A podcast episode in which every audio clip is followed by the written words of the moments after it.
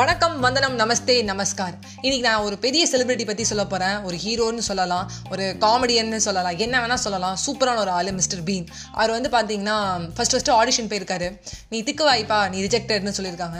So வந்து திக்கு வாய் தான் நமக்கு பிரச்சனை போல இருக்குன்னு சொல்லிட்டு நிறைய ப்ராக்டிஸ் பண்ணிட்டு வந்து சொல்லியிருக்காரு.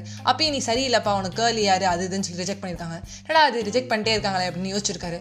சரி நம்ம என்னதான் பண்ணாலும் சரியாக வரும்னு தோணலை. நம்ம ஸ்மால் ப்ரொடக்ஷனில் நம்மளே ஸ்டார்ட் பண்ணுவோம் அப்படின்னு சொல்லி ஸ்டார்ட் பண்ணி மிஸ்டர் பீன் அப்படின்னு ஒரு பேர் வச்சு ஆரம்பிச்சிருக்காரு. லோ பட்ஜெட்டில் ஆரம்பிச்சு இன்னைக்கு இவ்வளோ பெரிய சக்ஸஸ் ஆயிரம் கோடி ரூபாய்க்கு சொத்து வச்சிருக்காரு. ஃபஸ்ட்டு சொத்து இதெல்லாம் விட்டுருங்க. அவரோட பாப்புலாரிட்டி எல்லாம் விட்டுருங்க. அவருடைய குறிக்கோளை அவர் அச்சீவ் பண்ணதுக்கான மெயின் ரீசன் அவர் வந்து யாரையும் பிளேம் பண்ணல. தன்னை பிளேம் பண்ணிக்கல. நான் அப்படி மட்டும் இருந்தேன்னா இப்படி ஆயிருப்பேன்ப்பா. நான் இது மட்டும் கிடச்சிருந்தேன்னா அப்படியே ஆயிருப்பான். எதுவுமே அவர் சொல்லலை. அந்த ஆடிஷன் அவர் ஃபெயில் ஆன அன்னிக்கு அவர் ஒரு முடிவு எடுத்தாரு. நம்ம யாருன்னு ப்ரூவ் பண்ணணும்னா நம்ம தான் விச்டாண்ட் பண்ணோம். யாரை நம்பி நம்ம இல்லை அப்படின்னு ஸ்டார்ட் பண்ணாரு.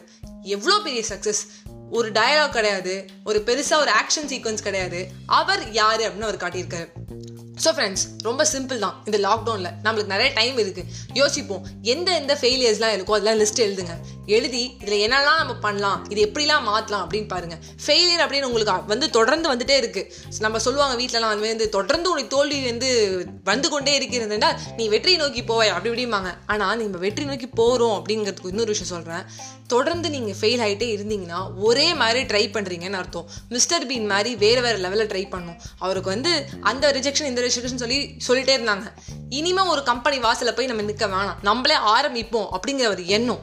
So new innovations new energy இந்த லாக்டவுன் முடியறதுக்குள்ளே நம்ம எதனா ஒன்று சூப்பராக பண்ணுவோம் அப்படின்னு நம்புங்க. கண்டிப்பாக ஜெயிப்பீங்க. நான் அந்த நம்பிக்கைலாம் இருக்கேன். Good night friends